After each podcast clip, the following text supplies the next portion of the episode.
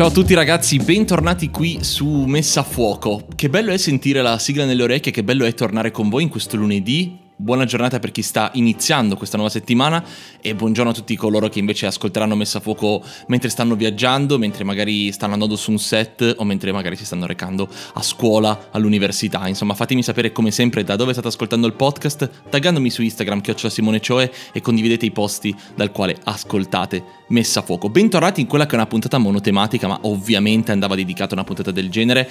Parliamo di Canon, parliamo di R3, parliamo di quella che secondo me è una delle camere più interessanti di quest'anno, anche se la 7.4 non è ancora uscita, quindi diamogli tempo, ma parliamo effettivamente di un brand che è tornato alla ribalta, ha saputo prendere in mano la questione mirrorless e ha saputo portarla a un livello successivo, innovando il mercato. Parleremo ovviamente delle sue caratteristiche tecniche, ma allo stesso tempo cerchiamo di contestualizzarla anche all'interno del mercato e del perché R3 è importante, del perché spero che Z9 sia importante per Nikon e del perché A1 rimane comunque una grande macchina, benché faccia cose differenti. Parleremo anche di iPhone alla fine, anche se su YouTube arriverà un video dedicato dove testeremo iPhone in anteprima. Probabilmente, se tutto va bene, se tutto va come deve andare, giovedì ci vediamo sul canale con iPhone in anteprima mondiale prima ancora dell'uscita, ma questo è un altro discorso. Mettiamoci comodi ragazzi perché R3 a mio avviso, e qui lo faccio veramente con una chiacchierata iper informale, lo faccio veramente con una voglia di elogiare una camera che è importante, come vi ho detto, è una camera che uh, c'era bisogno di uscisse sul mercato non solo per quanto riguarda ovviamente uh, Canon, che aveva indubbiamente bisogno di lanciare una macchina del genere dopo il grande successo che hanno avuto R5 ed R6, ne abbiamo parlato ampiamente anche su YouTube, ma lancia effettivamente una macchina importante per tutto il mercato, sia perché impone uno standard, sia perché, se ci pensate, è la prima mirrorless con corpo da ammiraglia che vediamo sul mercato. Ora, qualcuno ha detto che non è un'ammiraglia, qualcuno sa già che dovrà uscire una R1 che sarà la vera ammiraglia di casa Canon, ma a mio avviso questa R3 ha l'impostazione da ammiraglia, vuole essere un'ammiraglia, ma soprattutto va a prendere esattamente quelle persone che si aspettavano di trovare su una macchina del genere un prodotto che assomiglia alla 1DX, perché questo ha fatto Canon, ha creato una 1DX Mark III semplicemente in un corpo più piccolo, mirrorless, ma soprattutto più interessante, a mio avviso. Andiamo a vedere le caratteristiche, perché sono delle caratteristiche di tutto rispetto, ci troviamo di fronte a un sensore CMOS da 24 megapixel, abbiamo il processore, il DJKX, che tra l'altro non è l'unico processore, è un dual processore qui, troviamo un processore dedicato praticamente a tutta la gestione del mirino, che è una roba pazzesca, è un sensore stack tra l'altro, retroilluminato, che quindi ci permette non solo, come abbiamo già visto su A9, di avere appunto la funzione stack, che è una sorta di doppia RAM che permette di processare quelli che sono i 30 fps che questa macchina garantisce, ma allo stesso tempo ovviamente è retroilluminata e garantisce una migliore stabilità ISO, eccetera, eccetera, eccetera. Insomma, le solite cose che fanno parte delle macchine moderne, le solite cose che siamo abituati a vedere da tempo su camere Sony, le solite cose che avrei voluto vedere prima in realtà da Canon. Questa è l'unica critica che forse posso muovere rispetto a questa camera. Avrei voluto vedere tutte queste cose anni fa. Ma è bene che siano arrivate. Siamo di fronte a una macchina che si preannuncia essere dedicata al mondo sportivo, si preannuncia essere una macchina che ha come scopo quella di prendere una fetta di pubblico che forse Canon la stava per abbandonare, ma aspettava effettivamente una macchina così. Ho visto, parlato e mm, come si dice, mi sono un po' confrontato e ho capito un po' come le persone che volevano una macchina del genere stanno reagendo a questo nuovo strumento e sì, la cosa figa è che la gente aspettava questa roba qua fotografi di motorsport, fotografi di wild, forse, fotografi che stavano cercando una 1DX da rinnovare e vogliono cominciare a passare a mirrorless perché si rendono conto che hanno un corpo più leggero, si rendono conto che le ottiche sono più leggere, eccetera, eccetera. Stavano magari proprio aspettando questa roba qua. E l'hanno fatto, Canon l'ha fatto annunciando la camera veramente bene. Benché la conferenza sia stata abbastanza noiosa a mio avviso e la presentatrice non riesce a tenere testa agli ospiti e non riesce... È bruttissimo vedere un presentatore con i cartellini che si deve ricordare le cose, è veramente tremendo. Però invitando ad esempio mh, grandi fotografi del motorsport, grandi fotografi di naturalistica, eccetera, eccetera, fanno capire qual è l'intento. Hanno fatto delle presentazioni praticamente solamente centrato sul motorsport, la macchina ha l'inseguimento per le automobili, per le moto, eccetera, quindi indubbiamente strizza l'occhio a quel mondo lì, ma perché quel mondo lì è quello che compra queste macchine qua. La 1DX Mark III è sempre stata la macchina sportiva, è sempre stata la macchina che vedevi intorno alle piste, la macchina che vedevi intorno ai campi da calcio, eccetera, eccetera, eccetera. Quindi sì, certo c'è chi la usa per fare video, c'è chi la usa per fare foto ai matrimoni e quant'altro, ma diciamo che prettamente quel pubblico lì ha bisogno di quella macchina lì. Ed è bene che sia arrivata, è bello che sia arrivata, ed è un lavoro che anche Sony ha cercato di fare nel corso del tempo con la 9, la 9.2 eccetera eccetera e Nikon spero che cominci a fare con questa Z9 perché c'è veramente bisogno di concorrenza. Ma prima di parlare di concorrenza continuiamo un attimo con le caratteristiche. Vi ripeto, sensore da full, full frame stabilizzato, 30 fps di scatto continuo, in scatto elettronico, ovviamente 12 fps con otturatore meccanico, sensibilità ISO massima di 102.400 con un'estensione di 204.000, vedremo poi i vari test, non siamo di fronte a una 7S, sensore grosso il doppio, sappiamo come rende, ma bene che ci sia un grosso lavoro sull'ISO. 8 stop di stabilizzazione massima, quindi sensore più obiettivo raggiunge gli 8 stop. La messa a fuoco, che forse è la cosa su cui più punta questa camera, ma Canon non ha mai deluso.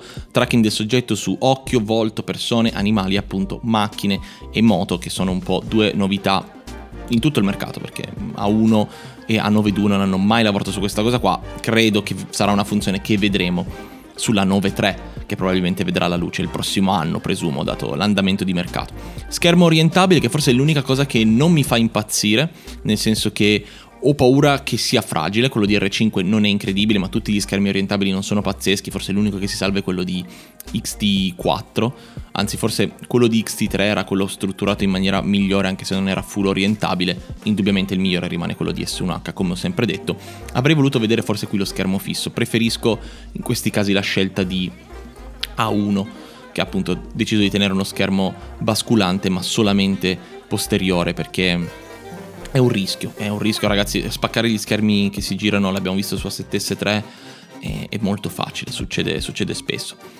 Il mirino elettronico da 5 milioni di punti, mi sarei aspettato qualcosina in più vedendo appunto la concorrenza come A7S3 e A1 che hanno un mirino da 9 milioni di punti, ma comunque diciamo che siamo di fronte a un signor mirino che integra tra l'altro una delle tecnologie più interessanti mai viste, che bisognerà vedere poi in, nel mondo reale come funziona, ma questa cosa che con l'occhio puoi controllare dove fare la messa a fuoco è impressionante, infatti il mirino viene fuori parecchio, diciamo che è un mirino, è un modulo di EVF decisamente importante.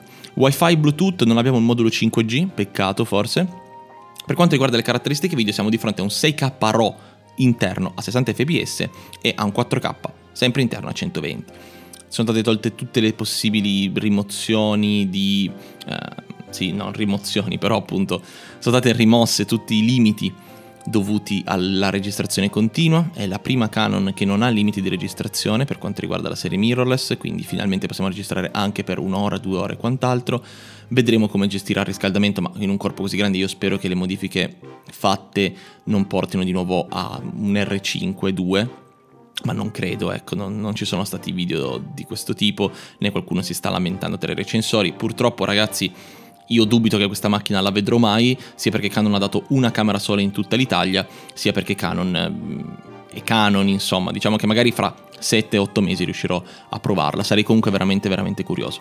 Troviamo le batterie che sono le LP19, che se ho capito bene tutto quanto sono le stesse della 1DX Mark III, bravi, perché chi aveva più batterie può continuare a utilizzarle qui. Unica cosa che per me è imbarazzante è che su una camera del genere abbiano messo il mini HDMI. Io mi chiedo come cazzo state? Cioè, boh. cioè, spiegatemi il senso di questa scelta, spiegatemi il senso di mettere un mini HDMI su una ammiraglia. Cioè, se ce l'hanno fatta sulla 1 a mettere un HDMI standard, io credo che voi possiate farcela anche a metterlo qui. Specie perché il mini come il micro sono due connettori di merda, cioè non è che ci sono altre definizioni da dare, fanno schifo. Per quanto riguarda invece chi l'ha paragonata all'A1, secondo me sono due macchine che hanno due scopi diversi. L'A1 è una macchina che nel mondo reale è stata creata per dimostrare che Sony aveva la tecnologia per fare una macchina del genere, cioè una mirrorless grossa come una mirrorless normale, ma che garantisse 8K, che garantisse 50 megapixel di sensore, che garantisse la possibilità di registrare in 8K per un'ora, eccetera, eccetera, eccetera. Ora è vero, questa qua fa il 6K interno RAW, è meglio forse della A1 se la guardiamo nell'utilizzo reale, ma sono macchine diverse e indubbiamente Canon aveva anche bisogno di fare una macchina del genere. E chissà che magari la 9.3 non abbia anche lì 6K, 4K 120, sono tutte funzioni che ora ci sono, ora esistono e Sony deve solo decidere dove metterle. Quindi con calma, sempre a confrontare, come se poi ci fosse la necessità um, che un brand sia sempre meglio dell'altro, no? È anche giusto che uno scelga determinati brand. Sony non ha mai fatto una 1DX Mark III, per esempio.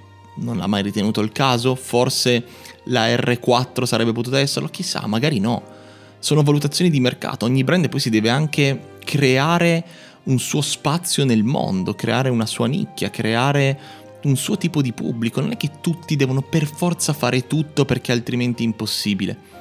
Anche perché l'R3, vi ripeto ragazzi, è una macchina specifica che tende, a mio avviso, non tanto a creare un nuovo pubblico, ma a consolidare chi Canon ce l'ha già e vuole passare a mirrorless. Vuole adattare i suoi obiettivi fotografici perché funzionano da paura, vuole avere delle grandi funzionalità, ma soprattutto vuole avere un corpo mirrorless grande, vuole avere un corpo da ammiraglia, che possiamo definirla ammiraglia, non ammiraglia, rimane comunque il fatto che questo sia un corpo da ammiraglia. Sony ha fatto scelte diverse. Sony ha detto se volete il vertical grip ve lo mettete esterno, noi puntiamo alla compattezza e a un innesto che possa rendere tutto molto molto più semplice, leggero e quant'altro. Canon ha voluto fare una scelta del genere, così come l'ha fatta Nikon, e va bene così.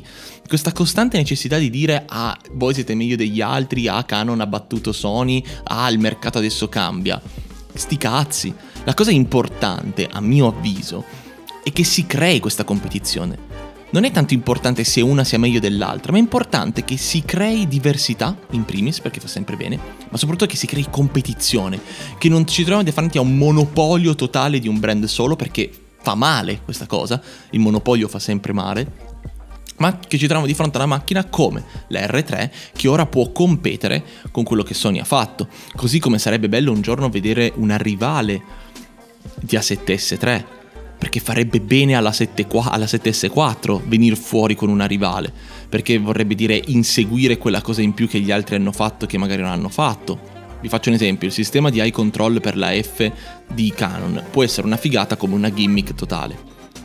Ma consideriamo che sia una figata. Cosa vieta Sony a questo punto di copiare quell'idea e farmi un A9 III con quella caratteristica lì? O cosa mi vieta Sony di dire ok, forse 6K RAW all'interno di una macchina può essere una gran soluzione, ve lo mettiamo perché forse Canon ci ha visto bene. E quindi per contrastare Canon mettono loro una funzione che magari prima non avrebbero messo perché tanto nessun altro la offre, quindi perché dovrò offrirla io. Capite? Tutte piccole cose che sommate fanno la differenza. E la competizione, il fatto di creare brand che si sfidano fra di loro per fare la macchina migliore per voi, perché poi questo è l'unico scopo, creare la macchina migliore per le persone che la usano, non per andare in giro a dire oh, sono arrivato prima io, cazzi, no, perché chi se ne frega, quello non frega niente a nessuno, quello frega ai forum di nabbi che devono per forza dire la mia Sony è meglio della tua Canon, eh, eh, sti cazzi, l'importante è poi come la macchina lavora, se la R3 lavora bene, se la R6, la R5 lavorano bene, creano competizione, ben venga. È il motivo per cui io mi incazzo con Nikon che continua a fare macchine che si possono definire del medioevo, soprattutto sotto l'aspetto video, nel 2021, perché non creano competizione, non perché ritengo che Nikon sia meglio di Sony o Sony sia meglio di... chi se ne frega, cioè io continuo a usare Sony per i fatti miei perché come se tesse non c'è niente e va bene così, e contenti tutti, volete comprare la R3, la R5, la R6, ma ben venga, ben venga che si crei questa rivalità, ben venga che si crei lo stimolo di competere fra band, perché manca questa cosa ragazzi, eh?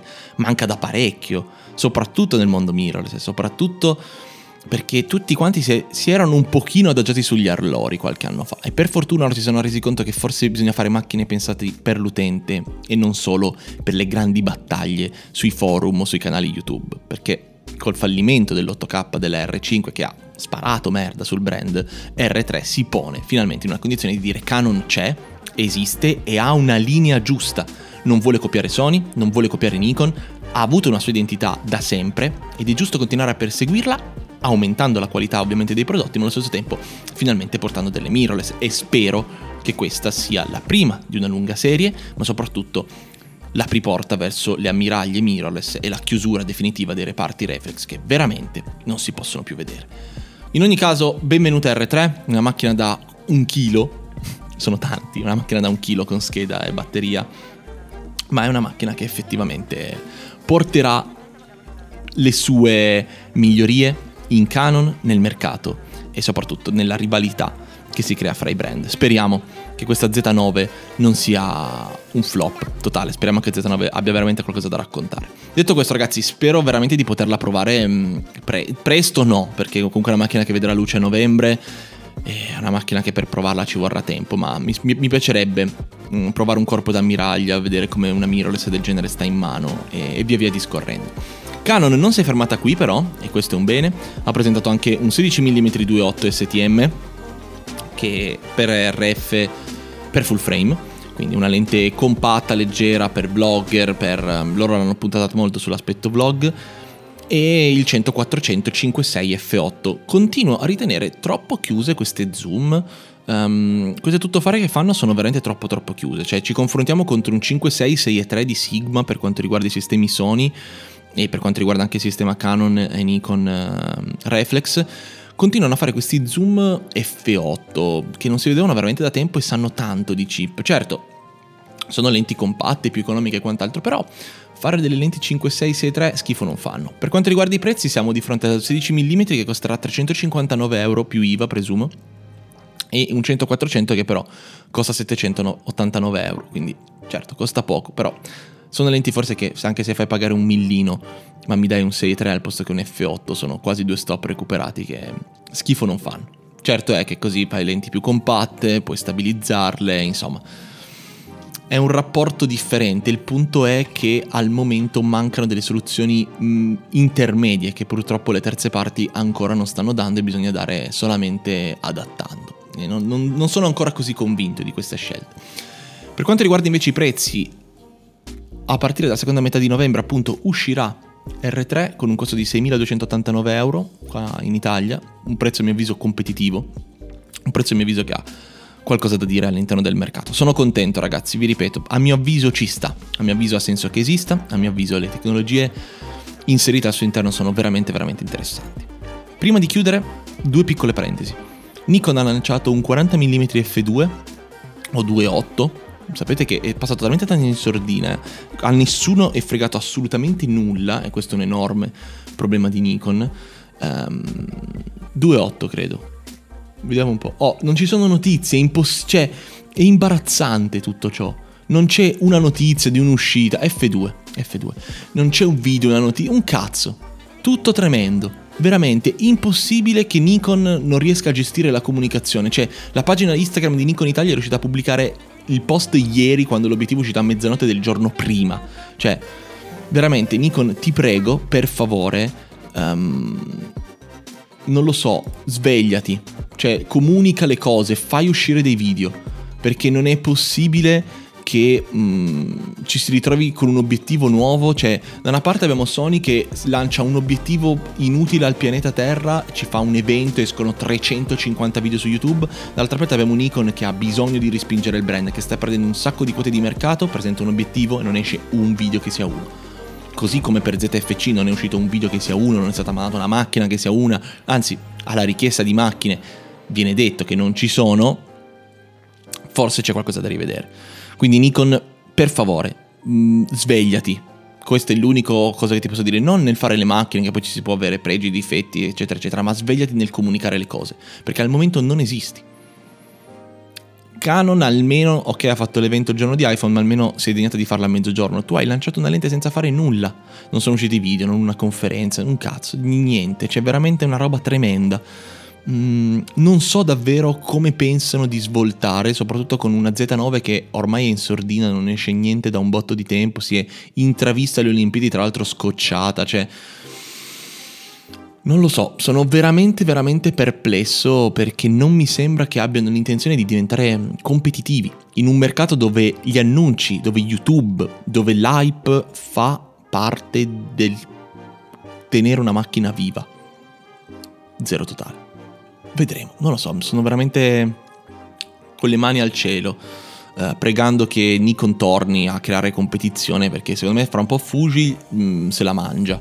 Non so come, ma l'andamento di mercato, cioè, è imbarazzante, sono un pochino imbarazzato. Comunque, al di là di questa parentesi Nikon, eh, piccolo ultimo dettaglino per quanto riguarda invece iPhone. Abbiamo fatto una live su Twitch, grazie per chi c'era, eravate quasi in 500 persone. Mm, stiamo cercando di caricare le conclusioni sul secondo canale YouTube dove carichiamo le live di Twitch, ma quello che voglio dire, appunto, come dicevo, giovedì uscirà un video che sarà mm, nemmeno troppo unboxing, prime impressioni, primi test per quanto riguarda soprattutto la cinematic mode, che è la cosa che mi interessa di più.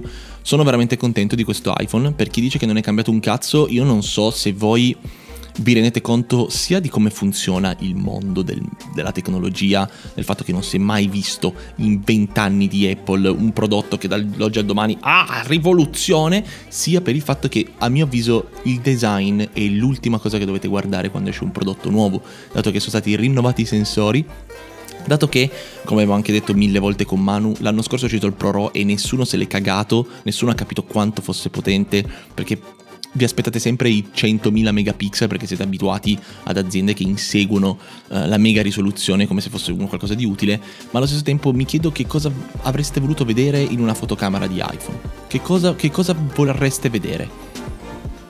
Perché sarei interessato a saperlo. Non capisco che cosa volete, perché io, al di là del fatto che uso iPhone, non so se avete mai provato il 12 Pro Max e avete mai visto che cosa fa quella cazzo di fotocamera e con che qualità voi potete post produrre i file. Migliorarla anche di poco, aumentando la grandezza dei sensori, migliorando le lenti, migliorando la stabilizzazione, aumentando lo zoom, mettendo la macro in Pro RAW. Boh. Mi chiedo veramente se, se pensate agli strumenti e a chi sono, per chi sono pensati e non solo alle mere caratteristiche che poi nemmeno utilizzate.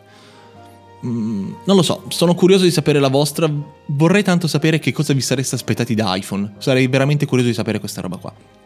Detto questo, appunto, giovedì lo proveremo in anteprima, vedremo tutto quanto, sperando che tutto quanto arrivi, che i corrieri non facciano casino, e ne parleremo in maniera dettagliata faremo i primi test e poi quando uscirà il ProRes faremo i test del ProRes e ne parleremo. Testeremo la cinematic mod portandola al limite vedendo quanto questo sistema di sfocatura finto possa, possa dare. Detto questo ragazzi, io voglio chiudere qui, voglio fare un applauso a Canon, complimenti, sarebbe bellissimo provare questa macchina. Canon, se mi stai ascoltando, per favore, sono qui, mi fermo qui non sto dicendo assolutamente di non far fare video di 45 minuti dove la gente tiene in, cam- in mano la macchina e fa vedere quattro scatti, questo è un altro discorso, ma quando vuoi. Io sono qui per parlarne, per testarla, per provarla e spero per elogiare una macchina che indubbiamente ha tanto da raccontare. Detto questo ragazzi, grazie a tutti per aver seguito Messa a Fuoco, come sempre vi ricordo di supportare condividendo questa puntata su Instagram facendomi sapere da dove la state ascoltando, ma soprattutto se siete su iTunes ed Apple Podcast potete lasciare una recensione al podcast e basta, iscrivetevi se ancora non l'avete fatto, seguitemi su Instagram, YouTube e su tutti gli altri social dove trovo. Dove trovo cosa? Io non lo so cosa trovo. Voi sicuramente trovate informazioni sul mondo delle foto e del video su tutti i miei social. Quindi continuate a seguirmi e noi ci vediamo la settimana prossima. Anzi, ci sentiamo la settimana prossima qui su Messa a Fuoco. Ciao.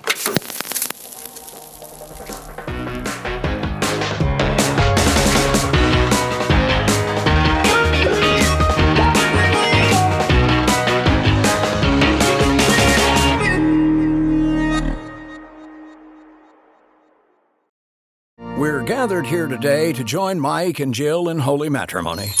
So they may file jointly this tax season. And you are? April from TaxAct, the tax filing software with the expert guidance to help you file for less and get more. Works for me. So, Mike, do you take this woman to love, honor, and get her a maximum refund? I do. Jill? Ditto. I now pronounce you married, filing jointly. I always cry at filing status updates. Tax Act. Switch to TaxAct today and start for free. See taxact.com for details.